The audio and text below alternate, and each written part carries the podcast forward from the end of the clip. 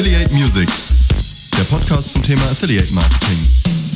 Heiße Infos und News für Affiliates, Advertiser, Netzwerke und Agenturen. Von und mit Markus Kellermann. Affiliate Musics.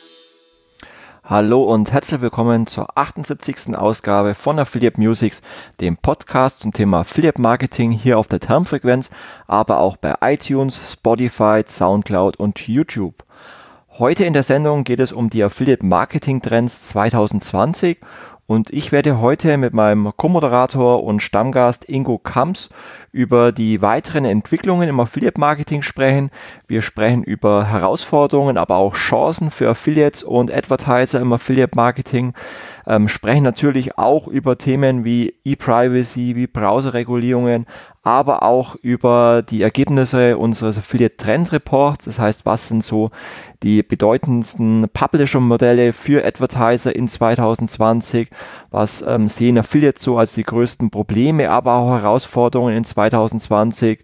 Und ja, deswegen werden wir heute intensiv auf die Trendthemen im kommenden Jahr eingehen. Bevor wir allerdings über die Trends sprechen, möchte ich euch noch ein bisschen äh, verspätet ein äh, gutes neues Jahr wünschen. Ich hoffe, ihr seid gut reingerutscht. Ich wünsche euch natürlich für das kommende Jahr ähm, viel Erfolg und vor allem ganz viel Gesundheit.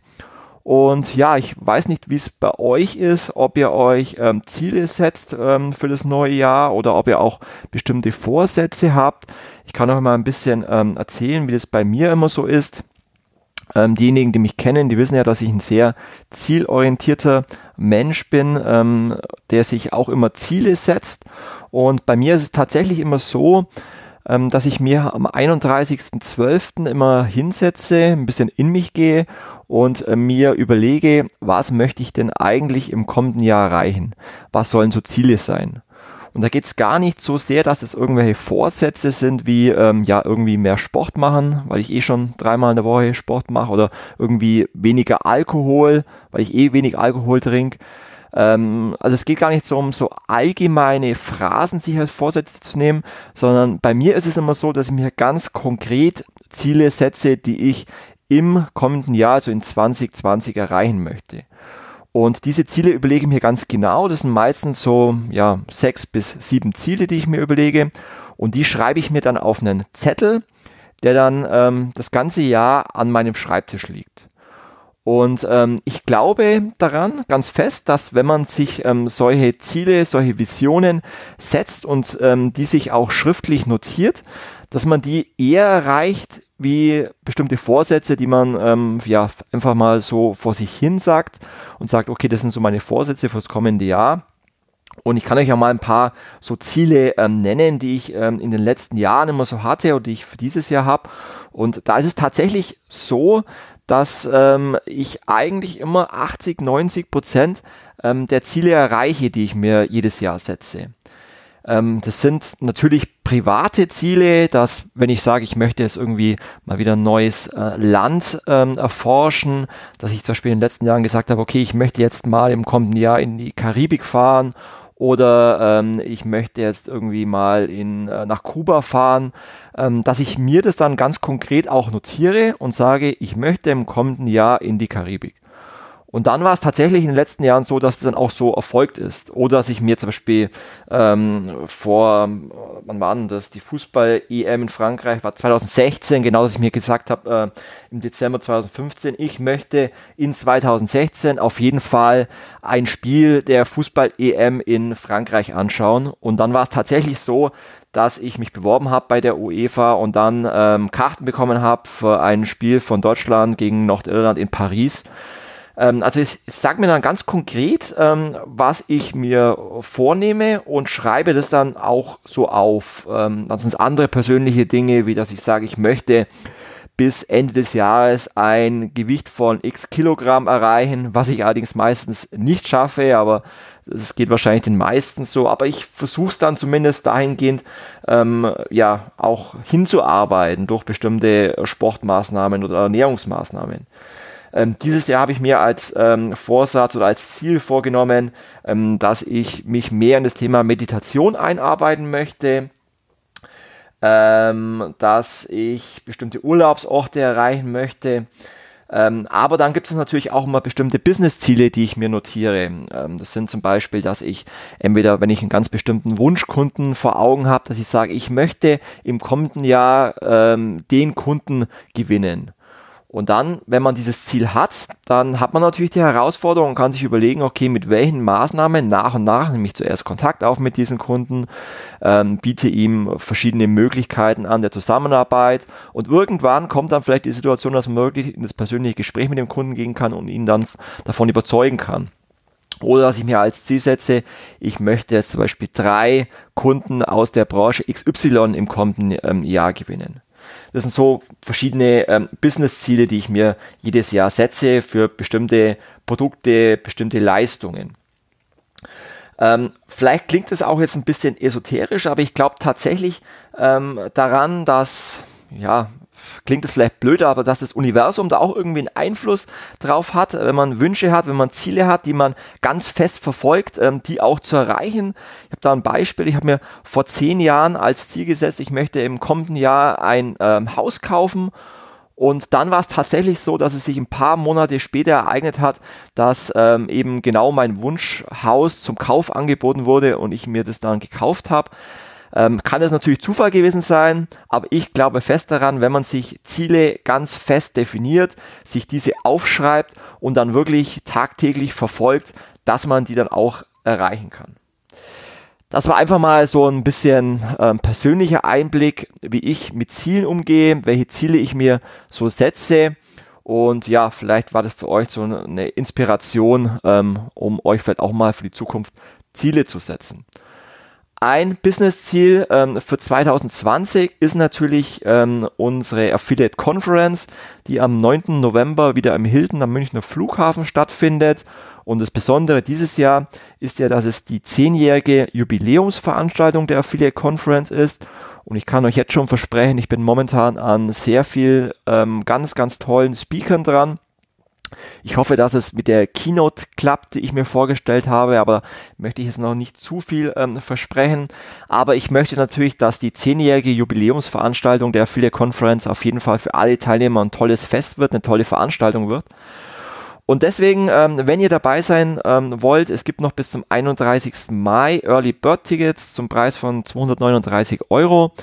Wir haben jetzt bereits über 150 Tickets verkauft, was zu so einem frühen Zeitpunkt wirklich ähm, für uns ein neuer Rekord ist.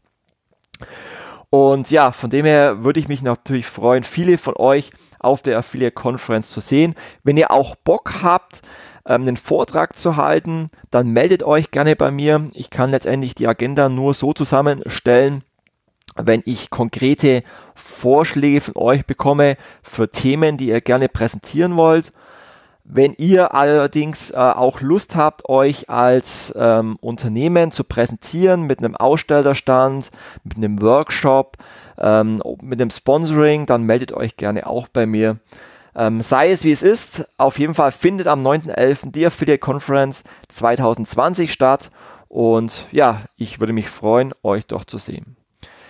Das soll es aber soweit ähm, schon gewesen sein und dementsprechend sprechen wir jetzt direkt mit dem Ingo Kams über die Affiliate Marketing Trends 2020.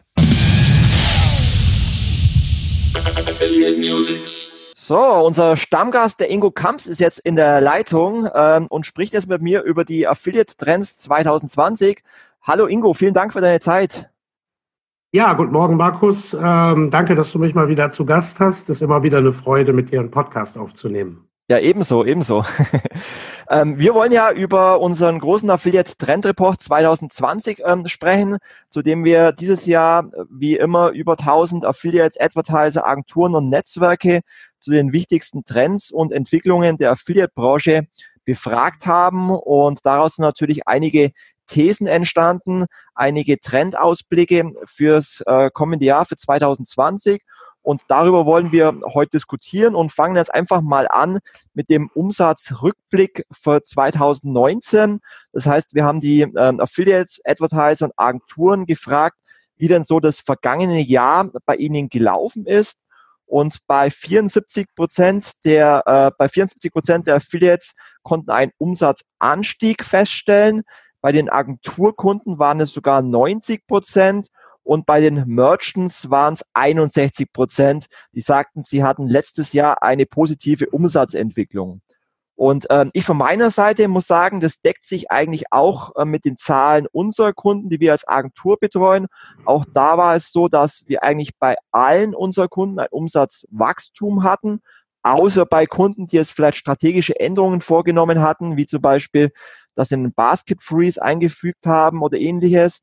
Aber dennoch haben sie einen Umsatzrückgang, der sich dann eben nur verteilt auf andere Kanäle.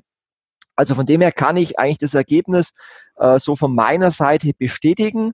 Es würde mich mal natürlich von dir äh, interessieren, Ingo, du bist ja auch ähm, selber als Affiliate aktiv. Ähm, siehst du das ähnlich? Konntest du auch, vielleicht auch bei den Partnerprogrammen, die du bewirbst, Umsatzsteigerungen feststellen oder siehst du es anders? Nee, also grundsätzlich sehe ich das genauso. Das überrascht mich auch nicht. Wir haben immer noch eine sehr starke Wirtschaft, gerade auch im Jahr 2019 gehabt. Und auch noch weiterhin, dass sich eben Verkäufe aufs Internet übertragen, die vorher offline passiert sind. Also deswegen bin ich grundsätzlich schon mal nicht überrascht, dass dieses Wachstum da ist. Ich kann das auch aus eigener, ähm, aus eigenem Erlebnis bestätigen grundsätzlich. Das gilt natürlich nicht für alle alle Advertiser. Also wir haben natürlich auch zum Teil welche in gesättigten Märkten. Da merkt man, das sind dann eher Seitwärtsbewegungen. Aber insgesamt äh, haben sich sehr viele ältere Shops auch positiv entwickelt, neue sind hinzugekommen. Also von daher ähm, kann ich die Entwicklung und die Beobachtungen, die ihr gemacht habt, da eindeutig bestätigen. Genau, dann schauen wir uns mal die Umsatzprognose für 2020 an. Nachdem ähm, ja scheinbar das vergangene Jahr so gut gelaufen ist, müsste ja eigentlich die Stimmung auch ganz gut sein. Hier war das Ergebnis, dass bei den Merchants 78 Prozent mit steigenden Umsätzen rechnen für 2020 und äh, bei den Affiliates und Agenturen und Netzwerken ähm, sehen, ähn, äh, sehen für 2020 auch steigende Umsätze, allerdings etwas verhaltener. Also wir sehen, dass 61 ähm, Prozent der Affiliates zwar ein Umsatzwachstum für 2020 erwarten, allerdings waren es 2019 bei unserer Trendumfrage noch 76 Prozent. Und ähnlich ist es auch bei den Agenturen. Auch hier rechnen zwar 59 Prozent mit einem Umsatzwachstum äh, für 2020, aber auch hier äh, waren es 2019 noch 84 Prozent. Also man sieht, dass zwar vor allem Affiliates und Netzwerke und Agenturen ein Umsatzwachstum sehen, allerdings ein bisschen verhaltener, als das noch im vergangenen Jahr war. Ähm, was siehst du denn da so als, als Grund dafür? Ja, also ich, ich gehe davon aus, dass vieles sich eben aus diesen Unsicherheiten, aus den Entwicklungen, wie ist das mit den Browsern, wie wird da, wie kann noch getrackt werden? Auch die E-Privacy-Richtlinie ist ja nicht vom Tisch, ist jetzt erstmal weg, aber diese Unsicherheit, das merkt man auch in allen Gesprächen, die man führt, ist natürlich allgegenwärtig. Also gar nicht mal haben wir das Wachstum im E-Commerce, sondern was kann der Affiliate-Kanal davon dann entsprechend auch messen? Da ist sicherlich ein Teil der Unsicherheit, äh, hat er seinen, seinen Ursprung. Ähm, dennoch ist es ja insgesamt ein relativ positiver Ausblick. Ich gehe auch davon aus, dass wir jetzt ähm, schon doch auch einen etwas wirtschaftlichen Abschwung äh, in einigen Branchen haben werden. Ob das jetzt E-Commerce und sowas betrifft, weiß ich noch nicht. Ich gehe jetzt so eher von Automobil und solchen Sachen aus. Es kann sich aber auch gegenseitig natürlich etwas äh, befruchten wenn man es äh, positiv sagen möchte. Ähm, insgesamt aber dennoch sind es ja gute Ergebnisse. Also das, äh, der Glaube an Wachstum ist da. Ich glaube auch durchaus, dass wirtschaftlicher Abschwung eine Chance ist. Ähm, wir haben das 2008 erlebt, dass ähm, viele Advertiser eben in Zeiten, wenn die Wirtschaft nicht ganz so rund läuft, ihren Blick aufs Performance-Marketing richten da wir ja eben den Vorteil haben, dass immer Transaktionen und solche Dinge nur vergütet werden und nicht reine Werbeleistungen. Genau, und weil halt Affiliate Marketing halt auch den Vorteil hat, wie du sagst, performanceorientiert, dass man halt nicht wie zum Beispiel bei Google Ads auf CPC-Basis vergütet oder bei Facebook Ads, sondern dass, wenn es mal einen wirtschaftlichen Abschwung geben sollte, halt Performance Marketing den Vorteil hat, dass es halt sehr transparent ist, dass es sehr gut äh, messbar ist und dass man halt auch ähm, ja sein Budget so investieren kann, dass es sich halt auch ähm, lohnt, wenn dann auch ein entsprechender Umsatz generiert wird.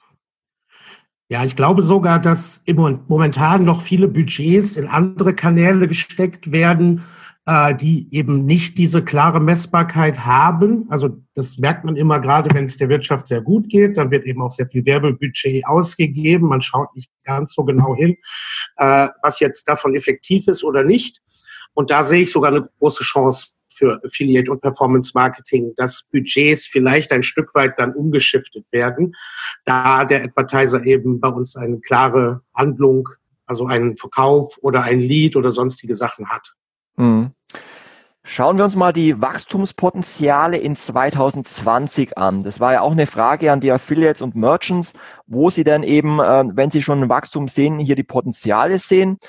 Ähm, bei den Affiliates ist es so, dass sie das größte Wachstumspotenzial mit 50 Prozent nach wie vor in äh, besseren SEO-Platzierungen sehen. Das war, glaube ich, auch im letzten Jahr schon so, ähm, was natürlich völlig klar ist, weil sie dadurch natürlich mehr Traffic bekommen ähm, gefolgt von äh, besseren Tracking ähm, und Provisionserhöhungen mit jeweils 46 Prozent. Bei den Agenturen und Netzwerken ist es so, dass sie das größte Wachstumspotenzial vor allem in attraktiveren Endkundenaktionen sehen und im zusätzlichen Budget in Form von WKZ und alternativen Vergütungsmodellen mit jeweils 56 Prozent.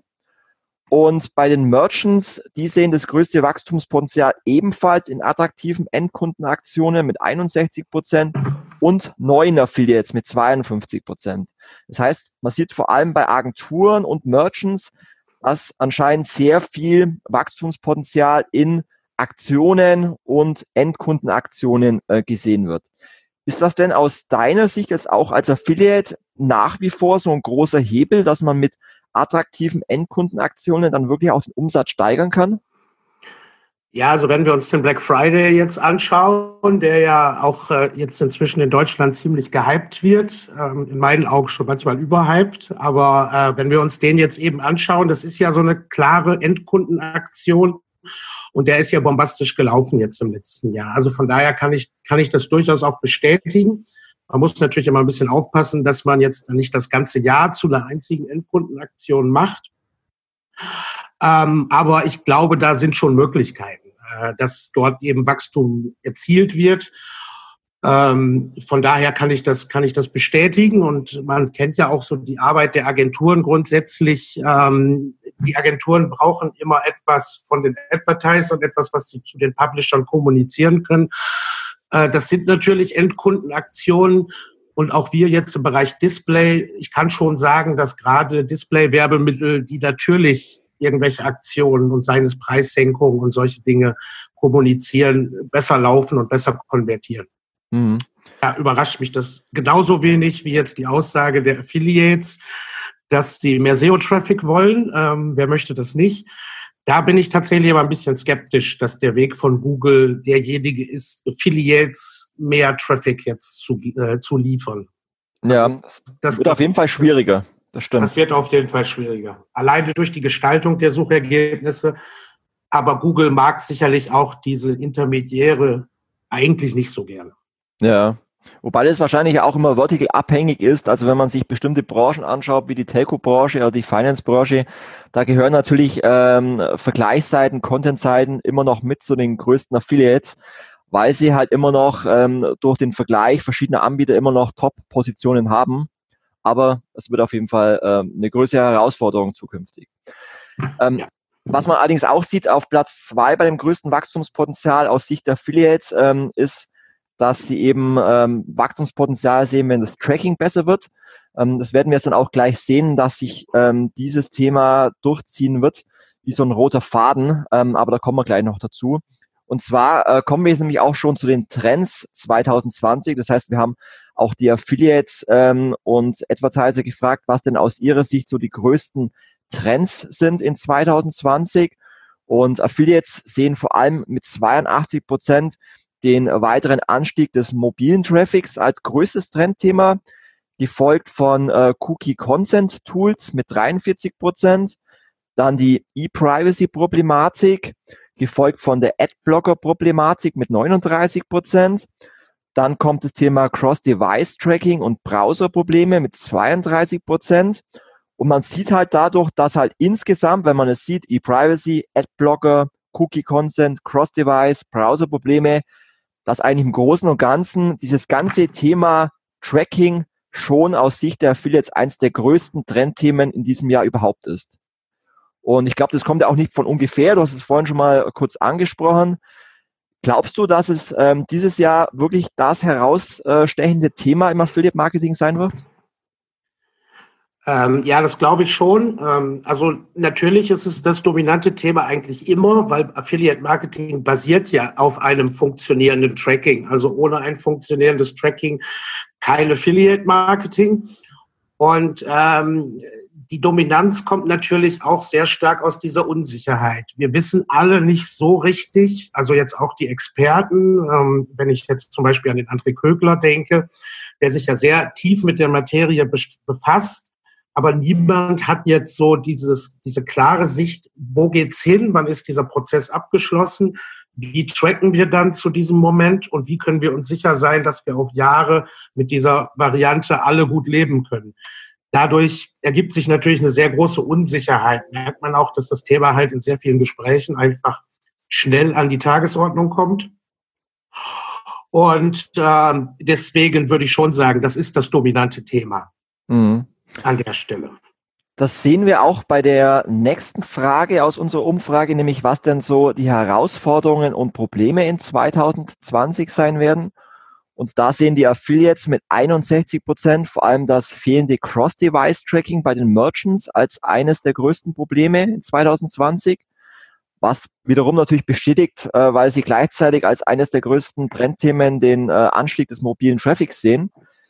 Ähm, genauso sehen sie als großes Problem in 2020 das äh, fehlende Mobile Tracking bei Merchant mit 57 Prozent und das intransparente und nicht funktionierende Tracking mit 54 Prozent sowie dass eben Tracking-Cookies von Adblockern ähm, geblockt werden mit 46 Prozent. Also auch ähnlich wie bei den Trendthemen sehen die Affiliates eben auch ähm, insgesamt das ganze Thema Tracking auch als eines der größten Probleme und Herausforderungen im Affiliate-Marketing. Ähnlich ist es auch mit dem ganzen Thema ITP und Browser-Sanktionen gegen Tracking, ähm, was mit 39 Prozent ähm, als eines der wichtigsten Herausforderungen gesehen wird, genauso wie äh, Last Cookie Wins Vergütung mit 36 Prozent aus Sicht der Affiliates die größte Herausforderung ist. Also auch hier sieht man wieder ganz deutlich, wie wichtig eigentlich ein äh, transparentes und funktionstüchtiges Tracking für die Affiliates ist. Wenn man sich die Sicht der Merchants anschaut, hier ist es so, dass ähm, 59 Prozent das Thema Cookie Consent Management als eines der größten Trendthemen und Herausforderungen sehen gefolgt von E-Privacy-Problematik mit 55 Prozent sowie Mobile Marketing mit 41 Prozent. Und mit 32 Prozent sehen die Merchants eben die Themen Attribution und Customer Journey Tracking und Cross-Device Tracking und Adblocker-Problematik als die größten Trendthemen für 2020. Also man sieht im Großen und Ganzen, ähm, wenn man das ein bisschen zusammenfasst, dass auch bei den Problemen und Herausforderungen sowohl ähm, Affiliates als auch Merchants dieses ganze Thema Tracking, aber auch, wie gehe ich mit einer möglichen E-Privacy-Verordnung, wie gehe ich mit den Veränderungen der Browser hinsichtlich, dass Third-Party-Cookies geblockt werden, wie gehe ich damit um, dass ich eigentlich das äh, Nutzer-Opt-in der User brauche über ein Cookie-Consent-Tool. Das ist ähm, scheinbar für 2020 eines die führendsten Themen überhaupt. Auch wenn man sich anschaut, was sind denn so die Wünsche ähm, der Affiliates fürs kommende Jahr, dort sagen ähm, 57 Prozent als den größten Wunsch der Affiliates ein sicheres Tracking, zum Beispiel auf, auf Basis von First Party oder Master, Track, äh, Master Tag Tracking, gefolgt mit 57 Prozent der Affiliates, die sagen, dass sie sich ein Cross-Device-Tracking wünschen und 54 Prozent der Affiliates wünschen sich generell auch eine höhere Wertschätzung und 50 Prozent mehr Transparenz und Einblicke in die Tracking-Logik. Und ähm, bevor ich die Frage an dich ähm, stelle, ähm, warum sich die Affiliates ähm, vor allem mit 54 Prozent eine höhere Wertschätzung wünschen, ähm, frage ich dich jetzt, glaubst du, dass die Wünsche der Affiliates für ein besseres Tracking von den Merchants noch nicht entsprechend wahrgenommen wird oder noch nicht entsprechend ernst genommen wird? Ähm, ja, also ich, ich bin jetzt nicht so überrascht über die Aussage. Ähm, das, äh, das korreliert ja auch sogar ein bisschen mit dieser Aussage, sie wünschen sich eine höhere Wertschätzung. Ich selber hatte jetzt gerade wieder den Fall, ähm, dass ein Advertiser einfach mal alles wegstorniert hat, äh, also ist neu gestartet und hat dann einfach mal so nach ein paar Wochen einfach mal 100 Prozent wegstorniert mit einer falschen Begründung. Also es wäre ein, ähm, ein ungültiger Gutscheincode verwendet worden. Und du weißt, wir verwenden keine Gutscheincodes. Ähm, und bei mir muss man sogar sagen, ich habe ja immer noch ein sehr gutes Verhältnis auch zu den Advertisern. Also glaube ich, dass jetzt Affiliates, die gar nicht so engen Draht mit den Advertisern haben, noch größere Probleme mit der Wertschätzung erfahren oder das auch so empfinden an der Stelle. Ähm, es ist ein Stück weit Viele Advertiser sind sehr professionell, ähm, die informieren über Tracking-Ausfälle, temporäre, die gleichen so etwas aus. Das gibt es alles, aber das ist natürlich nicht die Regel. Von daher wundert mich das in keiner Weise, dass Affiliates sich unsicher fühlen, ob die Advertiser wirklich vernünftig tracken, ob sie auch überhaupt ein Interesse daran haben, vernünftig zu tracken. Ähm, das ist ja ein bisschen so diese Krux auch, der Affiliate arbeitet eben auf CPO-Basis, geht in eine Vorleistung und muss sich dann eben einfach auch sicher sein, dass seine Leistung entsprechend vernünftig getrackt und vergütet wird. Das ist nicht immer der Fall. Also daher kommen natürlich auch diese Aussagen, die wir jetzt von den Affiliates gehört haben. Ähm, das ist, ein, ist einfach wichtig. Also es ist einfach auch für die Advertiser in meinen Augen wichtig, dass sie das Vertrauen aufbauen oder dem Affiliates das Vertrauen geben, dass wenn der Affiliate eine Leistung bringt, diese auch entsprechend fair getrackt und vergütet wird. Mhm. Das ist ganz wichtig, ja. Und man sieht es natürlich in der, äh, in der öffentlichen Wahrnehmung natürlich schon immer einzelne Muster-Advertiser, die dann auch Vorträge auf Konferenzen äh, präsentieren, die dann natürlich schon vorbildlich ähm, aktuelles Tracking einbinden, Cross-Device-Tracking nutzen, Customer Journey Tracking nutzen. Aber da muss man halt auch sagen, dass das, äh, dass diese halt in der Minderheit sind und dass es natürlich ähm, in Deutschland ähm, eine höhere vierstellige Summe an Advertisern gibt. Und auch da geht aus der Trendumfrage eben hervor, weil wir da speziell die ähm, Merchants gefragt haben, dass zum Beispiel 52 Prozent der Merchants ähm, kein Customer Journey Tracking verwenden, dass 48 Prozent ähm, der Merchants kein Cross-Device-Tracking ähm, nutzen, dass 30 Prozent der Merchants noch kein Mobile-Tracking ähm, nutzen. Und ähm, ja, daran sieht man halt eigentlich auch ähm, die Diskrepanz ähm, zwischen den Affiliate-Wünschen, dass eben kanalübergreifend und deviceübergreifend übergreifend ähm, Umsätze gemessen werden auf der einen Seite und andererseits, dass die Merchants halt ähm, diese technischen Möglichkeiten noch gar nicht nutzen. Ja, ist nicht so schön, aber gerade dass der Bereich, also 30 Prozent kein Mobile Tracking haben, das ist natürlich tatsächlich ein Desaster. Also das darf man sich im Jahr 2019 nicht mehr leisten. Beim Cross-Device-Tracking ähm, oder Multi-Channel-Tracking kann man geteilter Meinung sein. Ähm, grundsätzlich wäre alles wünschenswert natürlich. Wie gesagt, der Affiliate geht in Vorleistung, liefert eigentlich kostenlosen Traffic zum Advertiser, muss, muss sich dann eigentlich auch sicher sein, dass alles eben gemessen wird, wozu er was beigetragen hat. Aber gerade beim Mobile Tracking, das, das geht einfach, geht einfach überhaupt nicht. Ähm, wir haben sicherlich heutzutage auch viele Smartphone-Only-Sales. Ähm, also das erlebe ich auch in meinem Bekanntenkreis, dass Leute inzwischen die gesamte Customer Journey auf einem Smartphone abbilden. Also sie suchen nach dem Produkt und wollen dort auch abschließen. Dafür braucht es jetzt nicht unbedingt ein Cross-Device-Tracking, aber ähm, zumindest das Mobile-Tracking muss gegeben sein. Und wenn da 30 Prozent schon mal verloren gehen, also wenn wir das jetzt mal einfach mal hochrechnen, 30 Prozent haben kein Mobile-Tracking, also gehen mal 30 Prozent verloren, das macht es für Affiliates einfach auch schwer, ähm, kostendeckend zu arbeiten. Mhm. Was ich tatsächlich sehr ähm, dramatisch und erschreckend finde, ist ähm, die nächste äh, Zahl. Und zwar denke ich mal, dass die meisten ja mitbekommen haben, dass im letzten Jahr Apple mit ITP, Mozilla mit äh, ETP und jetzt auch ähm, Google Chrome angekündigt hat, dass sie zukünftig ähm, Third-Party-Cookies äh, blocken werden oder eben anders mit ihnen umgehen werden. Das heißt, es sollte eigentlich die komplette Branche ähm, schon mitbekommen haben, dass Third-Party-Cookies nicht mehr State of the Art sind. Und deswegen hat mich ähm, die nächste Erkenntnis doch sehr verwundert, ähm, weil ja die Affiliate-Netzwerke schon relativ schnell reagiert haben. Ähm, Merchants haben die Möglichkeit, entweder ein First-Party-Tracking zu implementieren, entweder über Subdomains oder dass eben Netzwerke einen Workaround erstellt haben, um über Master-Tags ein First-Party-Tracking auszuspielen, dass es die Möglichkeit gibt, mittlerweile bei Avon über ein Bounceless-Tracking oder ein Server-to-Server-Tracking ähm, das Ganze äh, messbar zu machen.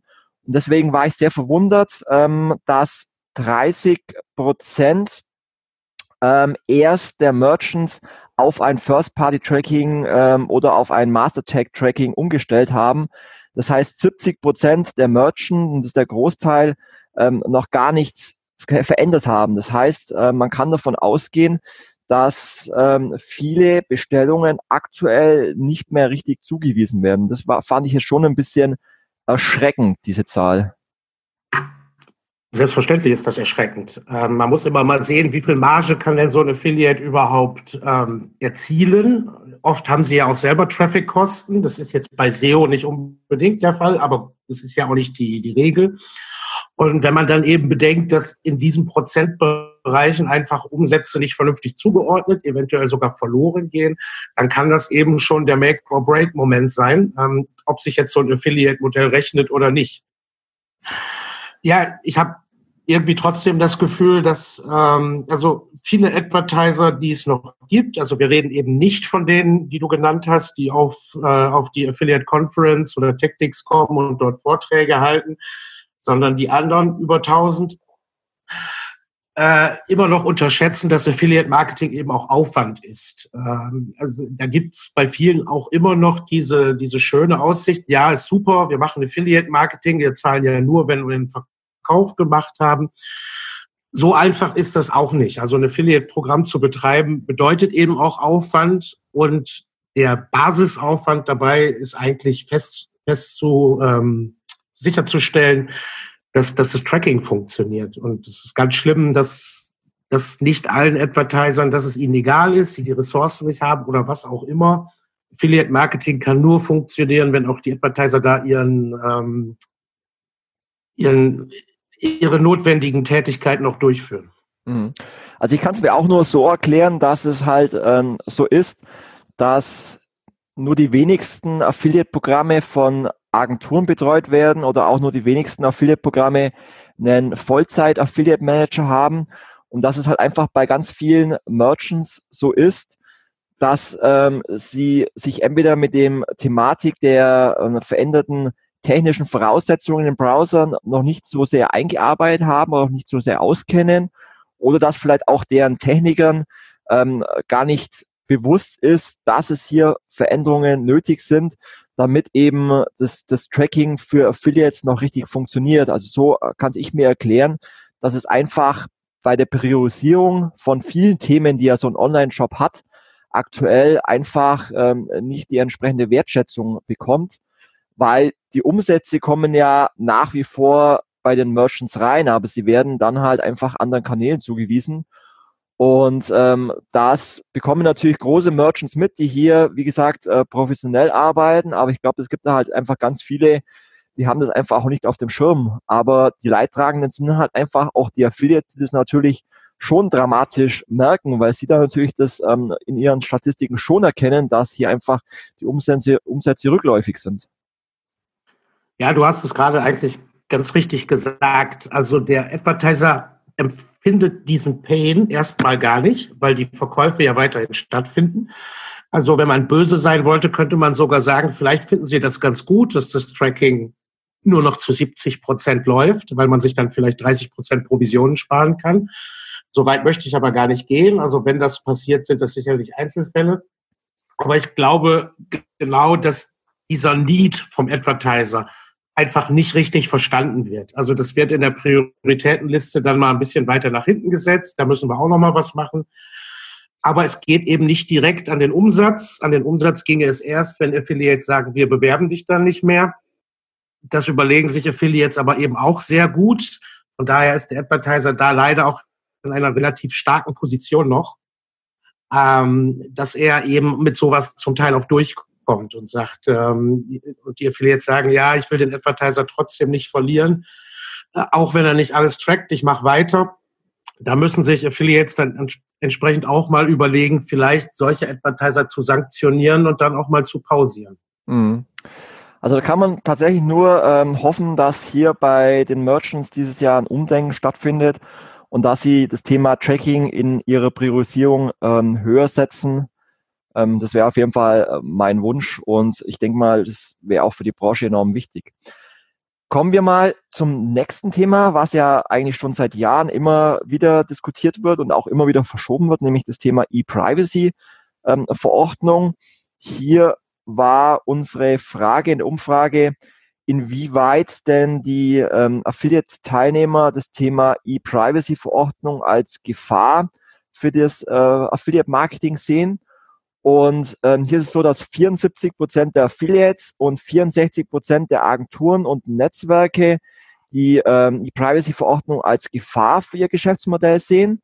Und bei den Merchants ist die Gefahreneinschätzung leicht rückläufig. Also 2019 sahen noch 65 Prozent der Merchants in der E-Privacy-Verordnung eine Gefahr. Für 2020 sind es nur noch 44 Prozent. Ähm, meine Interpretation wäre, dass ähm, halt das Thema dadurch ein bisschen vielleicht nach unten gerutscht ist, weil ähm, einfach auch im vergangenen Jahr nicht viel passiert ist und weil es ja auch immer wieder zu Veränderungen kommt in dem Entwurf der E-Privacy-Verordnung aber dennoch hängt sie natürlich nach wie vor wie so ein Damoklesschwert über der Branche. Ähm, siehst du nach wie vor eine Gefahr in einer möglichen E-Privacy-Verordnung? Ja, also ähm, ja, natürlich. Also in dem Sinne, wie wir die E-Privacy diskutiert hatten, ähm, du hast gesagt, sie ändert sich immer mal, aber grundsätzlich so vereinfacht gesagt geht es ja dann ein Stück weit auch darum, Cookies dürfen wirklich nur noch gesetzt werden, wenn ein Consent da ist. Und äh, viele Affiliates können sich diese Konsens dann einfach auch nicht beschaffen. Also sie, sie haben nicht die, die Macht, äh, die Möglichkeiten über Login-Daten oder sonstige Dinge, sich diese Konsens zu besorgen. Ähm, oder auch bestimmte Publisher-Modelle wie Retargeting sind meines Wissens dann einfach auch nicht mehr möglich. Und daher, da uns das ja auch betrifft, äh, mache ich mir das schon Sorgen. Dass das ein bisschen rückläufig ist, liegt wahrscheinlich einfach daran, dass, wie du es richtig gesagt hast, ist letztes Jahr nicht viel passiert, ist jetzt erstmal wieder ein bisschen verschoben. Dann hat man ja auch noch, sollte es beschlossen werden, eine zweijährige Übergangsfrist. Also das wirkt im Moment ein bisschen wieder, das Thema ist erstmal weit weg. Und das Chrome 80 Update, das kam jetzt so ein auch nicht aus dem Nichts, aber du hast ja mitbekommen, wie dort reagiert wurde. Jetzt in den letzten Tagen veröffentlichen alle Netzwerke Pressemitteilungen. Wir haben uns, äh, wir haben uns jetzt drum gekümmert. Aber auch bei der DSGVO war das so, alles passierte auf den letzten Drücker mehr oder weniger. Und so wird es bei ePrivacy dann auch sein. Also wenn sie dann wirklich am Horizont ist, dann geht die Nervosität wieder los. Also so wird sich das ähm, so wird sich das erklären, dass das so ein bisschen rückläufig ist, gerade bei den Advertisern. Aber es ist eindeutig am Horizont. Und wenn das so kommt, dann weiß ich nicht, ob wir diese Geschäftsmodelle, die wir aktuell fahren, noch so fahren können. Also mhm. ist die Gefahr sehr groß, ja. Ähm, was mich auch gewundert hat, ist äh, die nächste Zahl, weil eigentlich, äh, du hast es vorhin erzählt, dass auch bei der DSGVO ähm, die Verwunderung da war und dann alle ganz panisch ähm, kurz vor, vor, äh, vor dem Mai dann alles umgestellt haben, obwohl es ja auch diese Übergangsfrist gab. Und ähnlich sehe ich es auch bei der E-Privacy-Verordnung, ähm, weil eigentlich, es gibt ja schon verschiedene Gerichtsurteile, wie man das mit dem Nutzer-Opt-in umgehen musste. Und in manchen Bereichen ist es immer noch so ein Graubereich, brauche ich das Nutzer-Opt-in und wann und für welches Cookie. Ja. Ähm, aber dennoch ähm, ist das Thema Consent Management äh, Systeme, ähm, was man ja auch vorhin bei den Trends gesehen hat, bei den Merchants ein ganz wichtiges Thema. Ähm, alle informieren sich irgendwie drüber. ähm, wie kann ich mir das Opt-in erst einholen. Deswegen hat mich auch die nächste Zahl sehr verwundert, nämlich dass lediglich erst 13 Prozent der Merchants ein Consent Management Tool einsetzen. Und damit meine ich jetzt nicht diesen äh, Cookie-Banner, den man überall sieht, wo man sagt, äh, klicke OK und du akzeptierst unsere Cookies, sondern mit, damit meinen wir tatsächlich ein Concept Management Tools, ähm, wo dann auch tatsächlich im Hintergrund in der Datenbank gespeichert wird, wer das Opt-in gegeben hat und wer nicht. Und das sind scheinbar erst 13 Prozent der Merchants. Bestätigt allerdings auch äh, meine These, weil ähm, ich war vor ein paar Wochen bei User-Centrics, das ist ja ein großer Anbieter für Content Management äh, Tools. Und ähm, auch die sagten, dass ähm, erst, dass sie erst über 100 äh, Kunden haben in dem Bereich, was mir auch sehr wenig vorkam. Ähm, gefühlt nimmt das momentan zu. Also gefühlt ähm, erscheinen jeden Tag wieder neue Content Management Tools, äh, wenn ich auf Online-Shops rumsurfe und es wird mehr. Aber dennoch kommt es mir nach wie vor sehr wenig vor. Vor allem, wenn man äh, wirklich professionelle Content Management Systeme sieht, wo man dann wirklich auch ähm, auswählen kann zwischen technisch notwendigen Cookies, äh, Marketing-Cookies, Analyse-Cookies, also wirklich auch unterscheiden kann. Ähm, warum glaubst du, dass die Merchants ähm, noch nicht in der Masse mit solchen Systemen arbeiten? Also ich möchte erstmal vorwegschicken, dass ich diese ganzen Consent-Banner und Cookie-Banner und so weiter ganz furchtbar finde. Also ich finde sie für das Erleben des Nutzers ähm, grauenhaft. Das kann in meinen Augen nicht das Be-all-end-all sein. Ja, du musst sehen, wir haben zig Millionen Internetnutzer in Deutschland und die meisten Leute wissen mit so einem Cookie-Banner überhaupt nichts anzufangen. Die wissen ja nicht mal, was das ist. Und es macht gerade auch, wenn du mobil surfst, das ist total nervig. Du tippst ja relativ schnell durch dein Display durch und möchtest, wenn du eine Website aufrufst, auch sofort loslegen und dann äh, passiert erstmal nichts, weil dieser Consent-Banner da ist. Ähm, ja, also ich, warum setzen die Advertiser es nicht trotzdem ein, wenn es denn notwendig ist? Also trotz meines Plädoyers dafür, dass man sie abschaffen sollte. Ähm, ja, auch da ist es sicherlich eine Art Verdrängung. Ähm, der, der, Druck scheint da nicht groß genug zu sein, momentan sowas durchzuführen. Man liest zwar ab und zu mal ganz über eine Strafe, die hier und da und die eins und eins musste jetzt etwas mal bezahlen und so weiter. Aber ich glaube, das ist das Thema ist insgesamt zu weit weg für die Leute. Mhm. Und deswegen äh, ist die Adaptionsrate eben nicht so hoch. Was ich ähm, allerdings auch befürchte, trotz, also wenn sich das auch flächendeckend durchsetzt, ähm, ich habe so ein paar Zahlen gehört jetzt von Leuten, die das haben, ist, dass natürlich die Nutzer, die dann ihr Consent wirklich aktiv erteilen, sehr gering ist. Also es ist, glaube ich, für uns nicht wirklich, kann nicht wirklich die Lösung sein, uns dann auf bestehende Konsens zurückzuziehen. Das, das werden zu wenige sein, glaube ich. Also auch wenn E-Privacy da ist. Okay, also da kenne ich jetzt tatsächlich ähm, andere Zahlen. Ähm, wir haben Kunden wie äh, Yellowstrom oder EMBW, die das schon einsetzen und da ist es tatsächlich so, dass ein Großteil der User ihr Opt-in gibt Okay. Und ähm, wir haben es zum Beispiel auch vor kurzem auf affiliateblog.de haben wir auch einen Consent-Banner eingeführt, da, wo ich dann eben selber auch die Statistiken sehe. Und da sind es auch über 95 Prozent der User, die ihr Werbeeinverständnis geben. Okay, nicht schlecht. Vielleicht ist das von denen, wo ich es gesehen habe, die Formulierung zu ungünstig. Und also, genau da sehe ich, äh, das ist ein guter Ansatz, da sehe ich die große Chance, weil dadurch, dass ähm, es momentan halt immer noch so in der Schwebe ist, ähm, wie muss ich konkret mit dem Nutzer umgehen, wie muss konkret dieses Werbeeinverständnis formuliert sein, ausschauen, sehe ich halt da momentan die Chance bei den Merchants, wenn sie ein Content, äh, Content Management System nutzen, dass sie aktuell einfach auch ganz viele ähm, AB-Tests machen können, um dann auch die bestmögliche Usability und Opt-in äh, nenne ich es mal, zu finden. Als Beispiel, ich nenne es zwar mal, ich möchte es zwar uns ungern nennen, aber es ist ein Beispiel von, von User-Centrics. Das ist die Website vom ähm, fcbayern.de. Ähm, ich bin jetzt kein großer Bayern-Fan, aber ich muss es einfach an der Stelle nennen, die halt ähm, sehr äh, intensiv mit User-Centrics das Content-Management-System getestet haben und da ganz viele unterschiedliche Varianten getestet haben. Das heißt, angefangen von der Positionierung des Content Management Tools über verschiedene Farben, verschiedene Formulierungen um dann letztendlich die bestmöglichste ähm, Formulierung, Platzierung ähm, zu finden, um möglichst viele Opt-ins zu erhalten. Und das ist halt aus meiner Sicht momentan noch die Chance für Unternehmen, ähm, sich gut zu platzieren, indem sie jetzt anfangen, ein Content-Management-System einzuführen, um halt einfach auch Tests durchzuführen, was ist denn die beste Möglichkeit, um das Nutzer-Opt-in zu bekommen.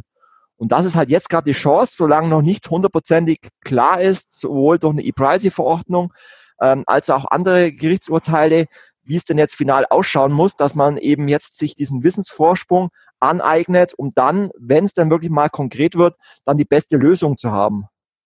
Also das wäre so mein Plädoyer, jetzt mit Consent Management anzufangen. Ja, also grundsätzlich hast du natürlich recht. Ähm, wenn man jetzt entsprechend testet, hat man da einen Vor Informationsvorsprung, als wenn man das wieder einführt, fünf Tage oder drei Tage, bevor es dann, bevor es dann notwendig wird. Also mich freut, dass du da äh, bessere Zahlen hast. Ähm, ich muss aber auch sagen, ich habe keine so große Datenbasis, da wir jetzt keine Website-Betreiber sind, sondern nur Werbung an der Stelle machen. Ähm, aber dann sehe ich das tatsächlich sehr positiv. Also wenn du von 95-prozentigen Raten sprechen kannst. Ja. Schließe ich mich deinem Plädoyer an. Ähm, genau. Ähm, du hast es gerade schon angesprochen. Ähm, deine Meinung, warum noch nicht so viele ein Consent Management System äh, nutzen. Da war ähm, deine Meinung, dass der Druck vielleicht noch nicht so groß ist bei den äh, Merchants, auf die Situation zu reagieren. Und das bestätigt eigentlich auch die nächste ähm, Statistik aus unserer Trendumfrage. Wir haben nämlich gefragt, welchen Einfluss denn im vergangenen Jahr die Datenschutzthemen und Browserregulierungen auf den Umsatz hatten. Und ähm, da haben 32 Prozent der Affiliates, nur 17 Prozent der Merchants und 44 Prozent der Agenturen und Netzwerke gesagt, dass sie dadurch negative Einflüsse auf ihre Umsätze hatten. Das heißt, viele Merchants vor allem sehen anscheinend durch diese Datenschutzthemen, Gerichtsurteile, Browserregulierungen noch keinen großartigen negative Einflüsse auf ihre Affiliate-Umsätze und haben dadurch wahrscheinlich auch noch nicht wirklich ähm, den Druck, irgendwas an der aktuellen Situation zu verändern. Was natürlich ähm, eine Gefahr für die Branche darstellt, weil ähm, diese Veränderungen sind da, diese kommen, haben Einfluss auf das Tracking, aber gefühlt haben die Merchants hier eben einen anderen Eindruck. Ja, das ist, äh, das erlebt man ja an vielen Stellen in der Wirtschaft. Also es ist, wir haben es ja auch mit unserer Autoindustrie tatsächlich gerade so ein bisschen, äh, dass man da eventuell Entwicklungen verschlafen hat, weil es einfach zu gut lief und ähm, da ist genau die Gefahr, die, die man sieht. Also solange der Druck im Geldbeutel nicht spürbar ist, ähm, scheint auch der Veränderungsdruck nicht hoch genug zu sein. Der kommt dann nämlich viel härter, wenn dann die Umsätze runtergehen. Das ist eben die einzige, die ich dafür habe. Ähm, natürlich auch so diese Unsicherheit, wie machen wir es jetzt richtig? Deswegen schiebt man das vielleicht auch ein bisschen auf die lange Bank. Wenn man jetzt klar wüsste, wir müssen das und das tun, um zukunftsfest zu sein, glaube ich, würde man das eher angehen. Und eben so diese Mischung aus der Unsicherheit plus den noch fehlenden ähm, Druck durch sinkende Umsätze sorgt dann für so eine Starre, dass man halt sagt, okay, warten wir erstmal ab, wie sich weiterentwickelt, machen erstmal gar nichts. Mhm. Wenn wir jetzt mal davon ausgehen, dass E-Privacy irgendwann kommt, dass ähm, die Browser immer noch strenger, strenger mit Cookies umgehen, ähm, was glaubst du denn, was könnten denn Alternativen zum Cookie-Tracking sein? Also es, zum einen, ähm, wie gesagt, gibt es ja mittlerweile die Möglichkeit, dass man ähm, First-Party-Cookies nutzt, um damit die äh, Browser-Regulierungen für Third-Party-Cookies äh, zu vermeiden. Ähm, es gibt die Möglichkeit, Server-to-Server-Tracking ähm, zu nutzen.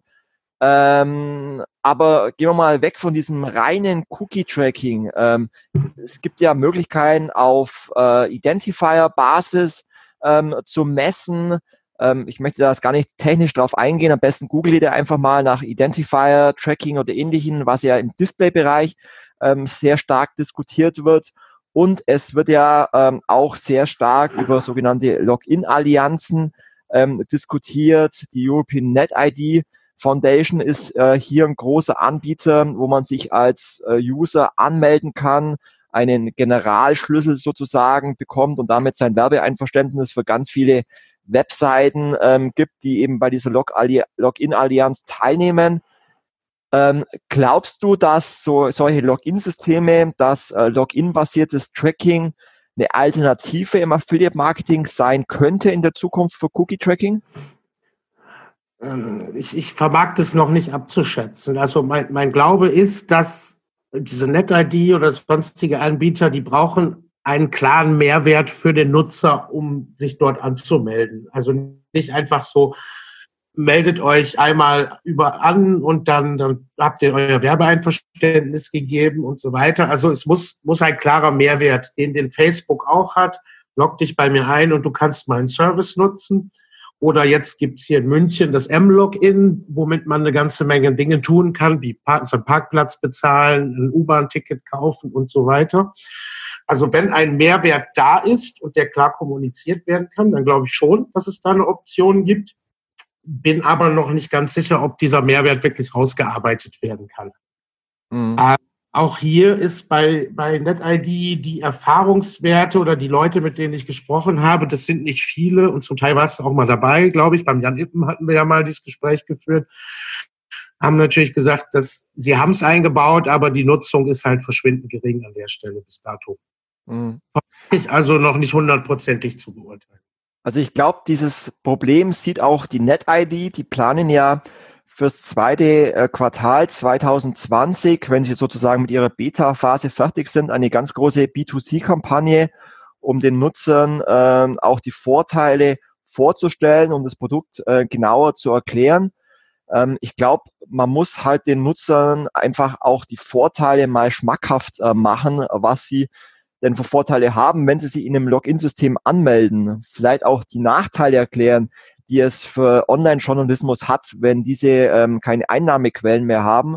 Aber dazu braucht es, glaube ich, einer großen Aufklärungskampagne, ähm, weil wir sprechen natürlich immer in unserer Bubble von ähm, den Menschen, die wissen, worum es geht, weil sie tagtäglich mit Online-Marketing zu tun haben.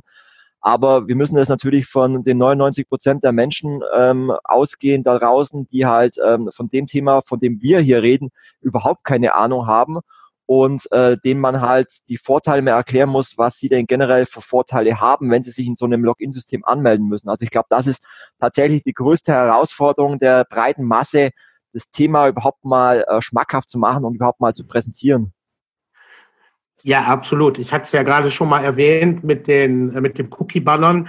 Ähm, viele Leute, die diese Cookie-Banner sehen oder die Consent-Banner oder was auch immer, wissen halt auch gar nicht, was da passiert. Ja, ähm, also wenn du nicht mit Internet in irgendeiner Form zu tun hast, weißt du nicht zwingend, was ein Cookie ist.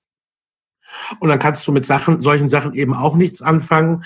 Also wenn es NetID gelingt, äh, eben genau diesen Nutzern den Mehrwert klar näher zu bringen und auch einen Mehrwert zu liefern an der Stelle, dann glaube ich, dass es eine Chance gibt für einen Anbieter und ich würde mir auch wünschen, dass es eine Chance gibt für so einen Anbieter. Mhm. Denn immer sehen, Google und Facebook holen sich die Konsens einfach ab durch ihre Services.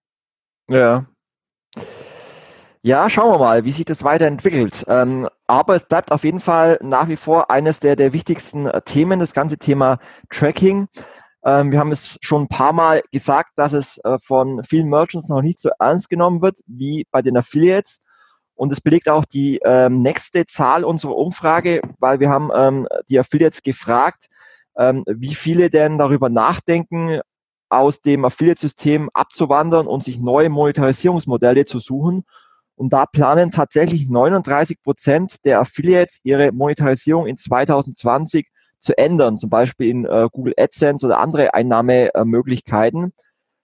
Ähm, siehst du das ähnlich? Also äh, kennst du auch Affiliates, die darüber nachdenken, nicht mehr über Affiliate-Marketing zu monetarisieren, eben aufgrund dieser ganzen äh, Themen? Ähm, wie siehst du das Thema?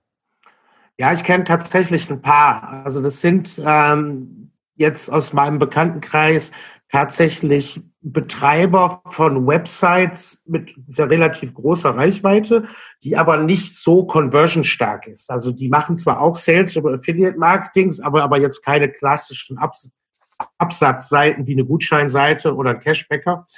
Die haben halt eine hohe Reichweite und da gibt es jetzt schon mehrere Tests, das Ganze mit Programmatic Advertising, also einfach Display-Werbung, die automatisch bei Ihnen eingebucht wird, alternativ zu ersetzen.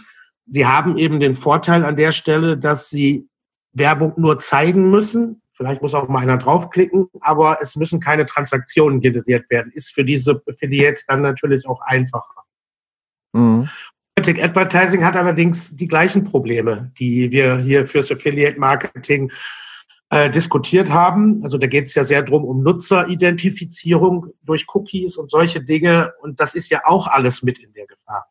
Wir haben ja gesehen, wie bei Criteo auch der, der Aktienkurs eingebrochen ist. Das ist ja auch nicht umsonst passiert. Und Criteo ist kein Affiliate. Also ja, ich, ich sehe das vereinzelt, dass Affiliates überlegen, äh, ob es Monetarisierungsmöglichkeiten abseits des Affiliate-Marketings gibt. Für viele, aber eben die jetzt Gutscheinseiten haben oder Cashbacker sind, sind solche Sachen eventuell ein kleines Zubrot, aber keine echten Alternativen. Mhm. Aber dann kann man auch an dieser Stelle eigentlich nur wieder an die Merchants ähm, appellieren, das Thema Tracking ähm, und Transparenz äh, in ihrer Priorisierung höher zu setzen, weil die Gefahr schon besteht, dass ähm, Affiliates abwandern, wenn sie halt einfach auch nicht mehr fair vergütet werden. Ja, es ähm, ist auch, ja. Satz hinzufügen, ähm, es ist eben auch so, dass du ja Traffic wenn du das gegenrechnest, also am Ende ist es ja irgendwo immer ein CPO oder ein TKP oder was der Advertiser bezahlt. Und wenn man das gegenrechnet, was in anderen Kanälen ausgegeben wird, gegen das, was Affiliate Marketing ist, bleiben wir nur mal beim Display. Display im Affiliate-Kanal, Display über Display-Kanal ist im Affiliate Marketing deutlich günstiger für den Advertiser als in anderen Kanälen. Mhm. Die sich mal klar machen. Das liegt aber dann daran, dass dort die Abteilungen oft nicht miteinander sprechen. Mhm. Okay, schauen wir uns mal das nächste Thema an. Ähm, wir haben die Merchants gefragt, ähm, wer denn aus ihrer Sicht so in 2020 die bedeutendsten äh, Publisher-Modelle ähm, werden.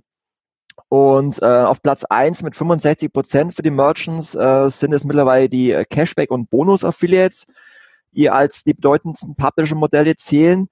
Ähm, Im letzten Jahr war auf Platz eins noch die Content Affiliates, die jetzt ähm, äh, nur noch mit 56 Prozent auf Platz drei stehen, hinter den Deal-Seiten, die 57 Prozent haben. Was glaubst du denn, warum ähm, Content Affiliates ähm, nicht mehr zu den bedeutendsten Publisher-Modellen äh, gehören aus Sicht der Merchants, sondern mittlerweile Cashback-Publisher äh, auf Platz eins stehen? Ja, ähm, also kann ich natürlich nur vermuten, aber eine Vermutung wäre, diese Diskussion gibt es ja auch schon seit langer Zeit, da wir ja eine Last-Cookie-Vergütung grundsätzlich immer noch haben. Äh, kommen eben Content-Publisher sehr häufig am Anfang. Es sind Discovery-Plattformen, wo der Advertiser etwas über die Produkte lernt. Und dann eben, wenn er seine Kaufentscheidung vielleicht auch über den Blog, über den Content-Publisher getroffen hat, äh, dann getroffen hat, dann kommen eben noch andere Publisher-Modelle, wie eben der Gutschein oder das Cashback-Modell, das ja auch sehr weit hinten ansetzt, ähm, erst zum Tragen und überschreiben dann in gewisser Weise den Content-Publisher. Und da Cashback sich etabliert hat, eindeutig, also Payback ist eine, eine große Geschichte, aber auch Schub scheint ja sehr groß geworden zu sein, ähm, also wenn ich es blöd formuliere, nehmen sie halt den Content Publisher noch mehr Cookies weg. Aber, ähm, aber anscheinend erfreuen sich diese Modelle, wo die Nutzer etwas sparen können, einfach so großer Beliebtheit, dass diese Modelle eben an die Spitze geschossen sind. Also Deal-Seiten ist ja auch entsprechend. Obwohl es sogar mehr Discovery ist. Also Deal-Seiten sind ja mehr wieder Discovery als Cashback beispielsweise. Mhm.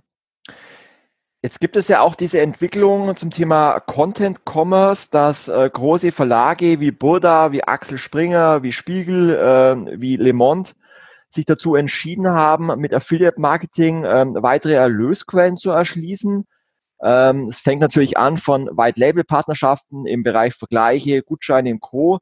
Aber eben auch, dass ähm, zum Beispiel ähm, das New York Magazine aus den USA zum Beispiel vor kurzem eine Plattform gelauncht hat, bei dem Sie ähm, Produkte mit hochwertigen Artikeln empfehlen und dort auch den Traffic durch Affiliate-Links ähm, monetarisieren. Siehst du dahingehend einen Trend, dass das Thema Content Affiliates ähm, dadurch wiederbelebt wird oder der Umsatzanteil steigt, dass eben äh, nun Verlage auf das Thema anspringen und dadurch ähm, ja weiteres Wachstumspotenzial bieten? Ja, auch diesen Trend sehe ich tatsächlich, auch aus ganz persönlichem Bereich. Also wir sprechen eben verstärkt mit den Verticals aus dem Axel Springer Verlag. Also es ist jetzt natürlich nicht die Bild unter die Welt aktuell, aber eben äh, das Portfolio an Seiten ist ja deutlich größer und äh, die kommen jetzt auch schon proaktiv auf uns, also auf, auf die Tochtergesellschaft zu, um mit uns zu sprechen, über, mit uns über unsere äh, Erfahrungen im Affiliate-Marketing zu sprechen, weil sie da durchaus die Möglichkeit sehen, abseits der klassischen Display-Vermarktung äh, neue Erlöse zu erschließen. Also von daher jetzt aus persönlicher Erfahrung kann ich auch das bestätigen. Ja, spannend. Also da bin ich noch gespannt, wie sich das weiterentwickeln wird, auch bei Amazon, ähm, die ja nach wie vor eines der größten Affiliate-Netzwerke ähm, sind. Ähm, erkennt man diese Entwicklung? Die haben ja 2019 das sogenannte On-Site ähm, Associate Programm gestartet. Ähm, damit versteht man, dass Publisher jetzt mittlerweile die Möglichkeit haben, von Amazon eben hochwertige und redaktionelle Inhalte direkt auf der Amazon-Plattform einzubinden und damit natürlich eine sehr große Reichweite bekommen, was für Amazon natürlich den Vorteil hat, dass sie dadurch ähm, Content-Mehrwert bekommen und die Affiliates können darüber dann auch Affiliates-Link einbinden, also man sieht schon, dass ähm, Verlage zum einen schauen, wie sie an äh, guten Content, an User-Generated Content reinkommen können und einfach sich auch alternative äh, ja, Monetarisierungsmöglichkeiten eben erschließen wollen. Also von dem her bin ich gespannt, ähm, wie viel Umsatzpotenzial die dann äh, wirklich haben.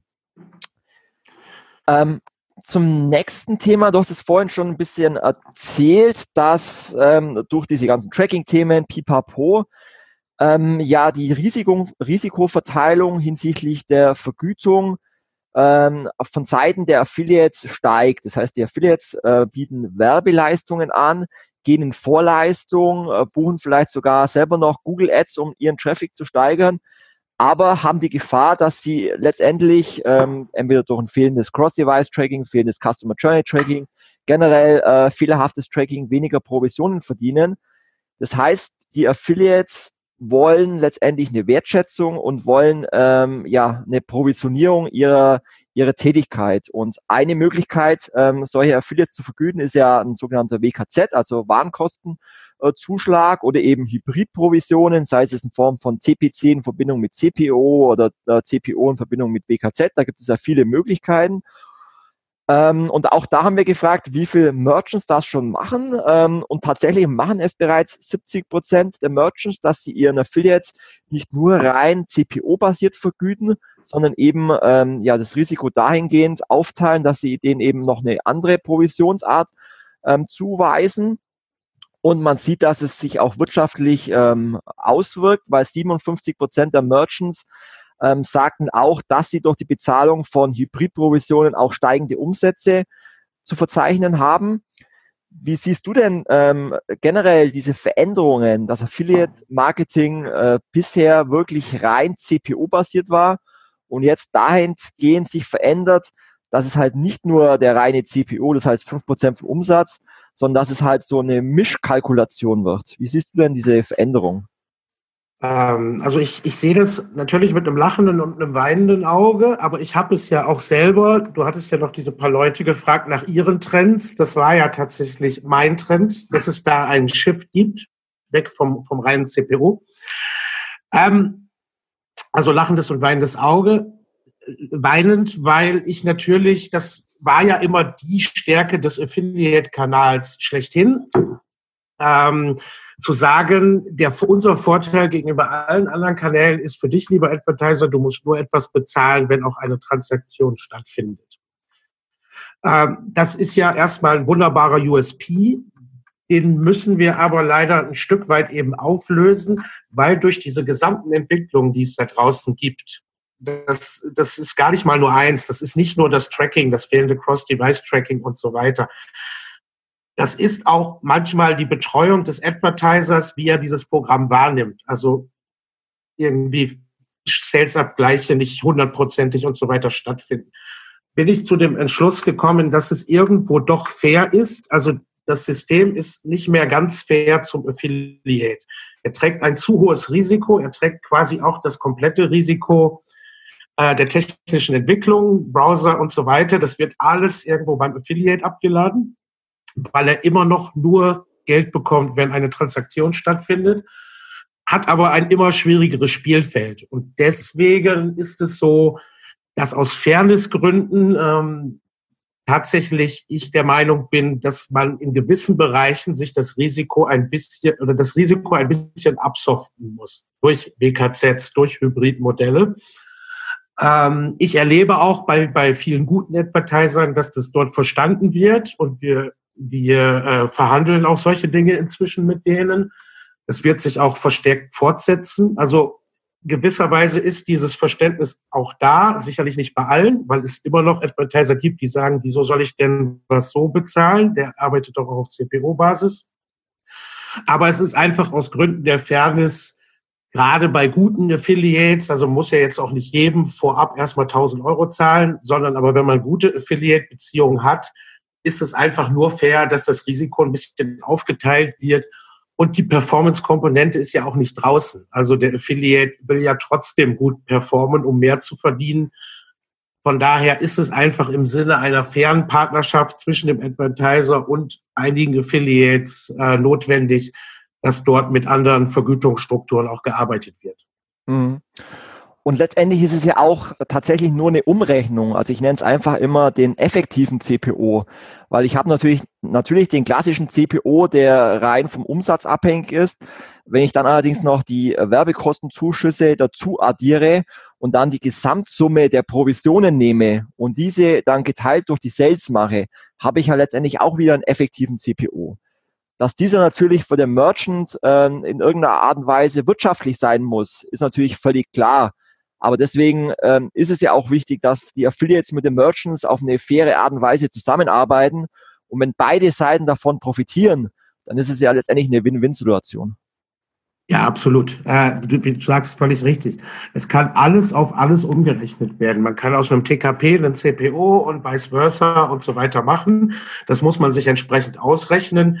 Diese BKZs oder Hybride haben eigentlich in meinen Augen nur de, den die Aufgabe, eben das Vorabrisiko ein bisschen gerechter zu verteilen, weil sonst eben der Affiliate ins Totalrisiko geht. Er hat im schlimmsten Fall hat er Werbekosten, hat er Arbeit, äh, versucht echt einen guten Job zu machen, dann trackt aber nichts oder irgendwie so etwas und dann bleibt er eben auch noch auf seinen Kosten sitzen. Also er hat dann gar nichts von seiner Werbeleistung gehabt.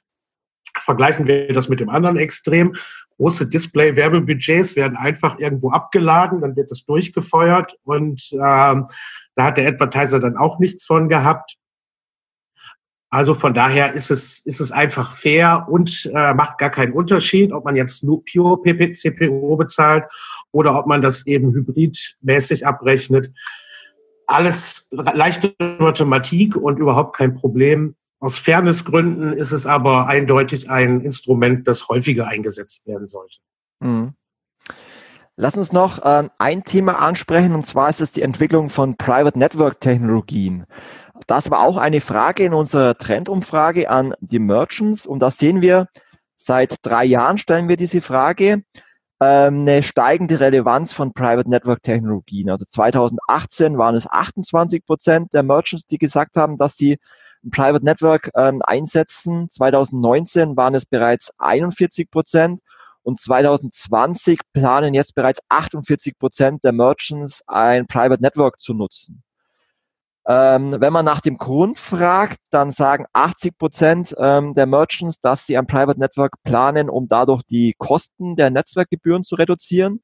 70 Prozent äh, sagen eine engere Bindung zu den Affiliates und 20 Prozent sagen, weil sie ein First-Party-Tracking nutzen können. Wie siehst du denn ähm, die Entwicklung von Private Network-Technologien? Ähm, macht, macht es Sinn überhaupt für einen Merchant? Macht es Sinn für einen Affiliate? Also es, es kommt drauf an. Äh, ich bin letztens tatsächlich angerufen worden und wurde da auch diese, wurde mir diese Frage gestellt.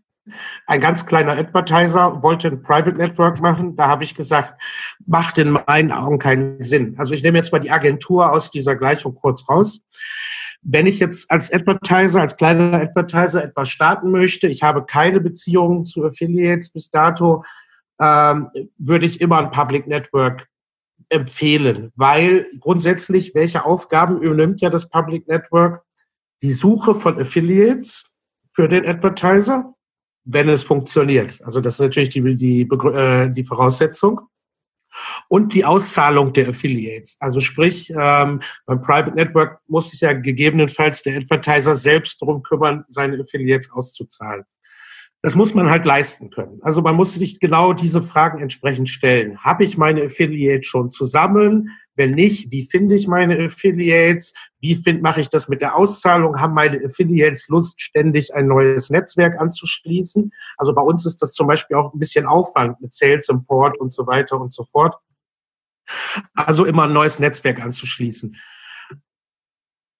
Wenn man an das allerdings seine Affiliates zusammen hat, also man kennt seine Affiliates, will auch nicht großartig welche hinzunehmen und solche Dinge, ähm, dann macht ein Private Network in meinen Augen sehr viel Sinn, weil äh, die, die wir jetzt ja auch kennen in Deutschland, die machen ja schon einen tollen Job. Äh, da sind die, ist die Chefetage dicht dran, technisch sehr begabt. Also die setzen ja auch diese Sachen mit Chrome und so weiter alles wirklich schnell um. Also von daher kann ich von einem Private Network auch nicht abraten. Du musst mal sehen, Awell hatte, war sehr stark mit sich beschäftigt im letzten Jahr. Das hat, ist jetzt abgeschlossen, also wie, wie man da wieder angreifen will. Für die Public Networks wird es auf jeden Fall darum gehen, eben genau diesen USP wieder herauszuarbeiten, also diese Vorteile, die sie haben. Mhm. Äh, aber das sind eben Fragen, die man sich stellen muss. Wie sieht's mit den Affiliates aus? Kenne ich die schon? Habe ich die schon? Möchte ich die Auszahlung machen? Wie viel Support kann ich auch leisten? Das sind die Fragen, die einfach über Private oder Public auch entscheiden.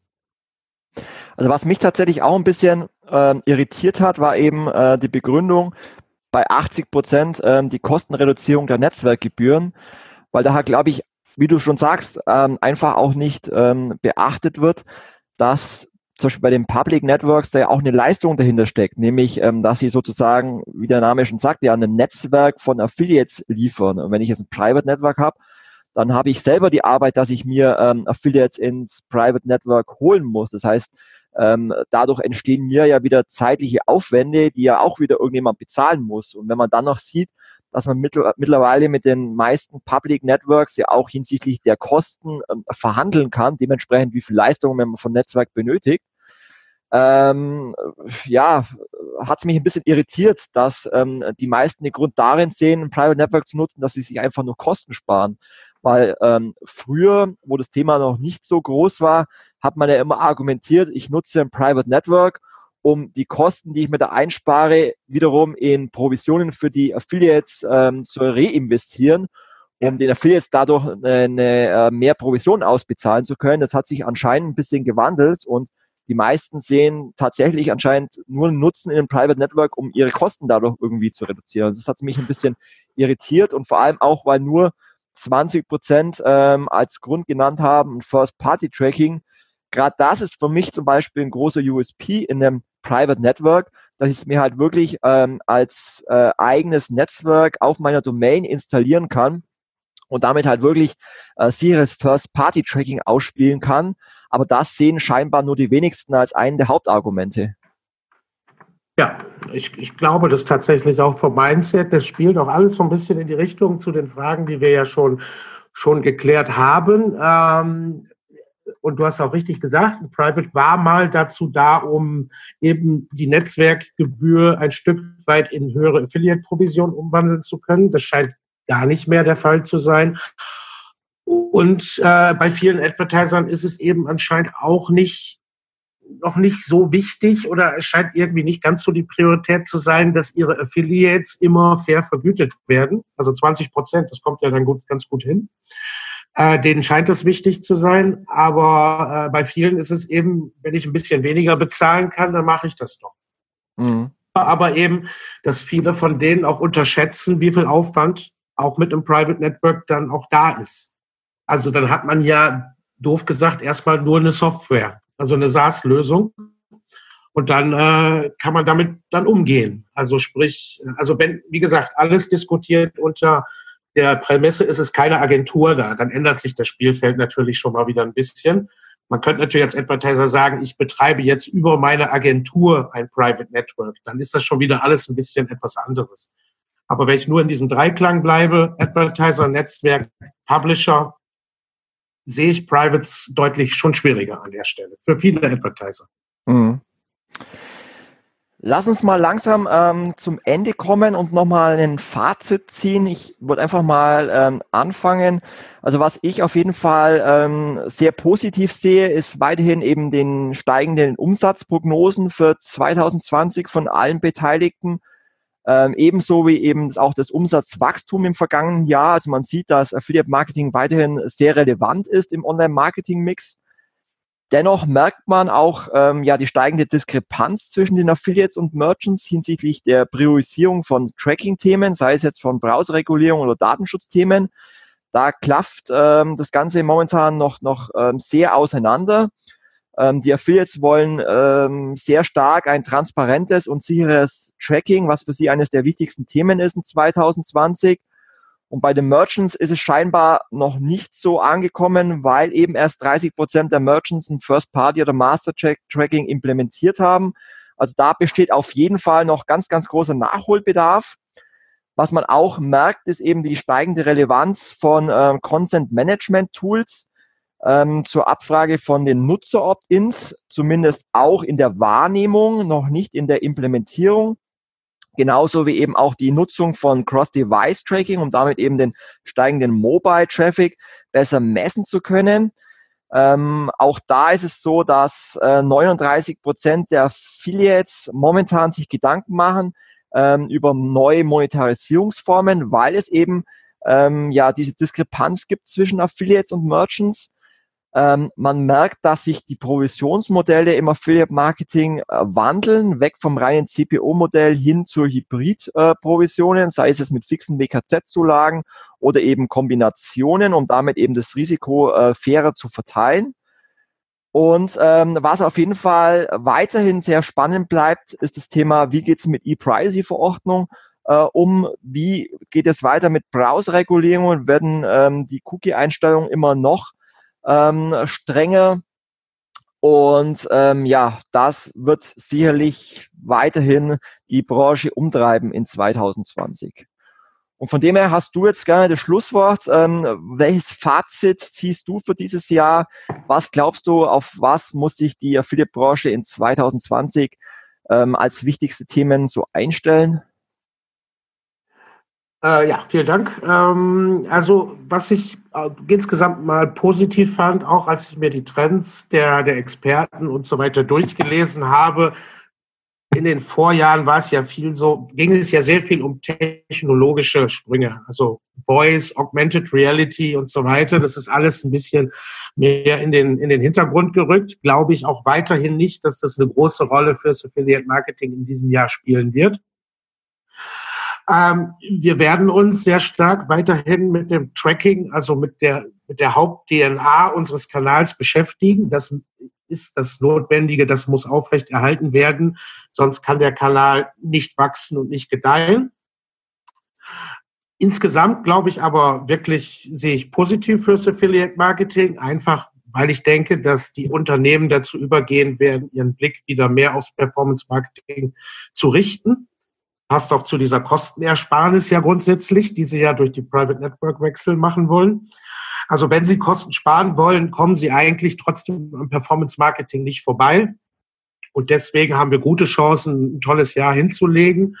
Und das, das werden wir auch schaffen.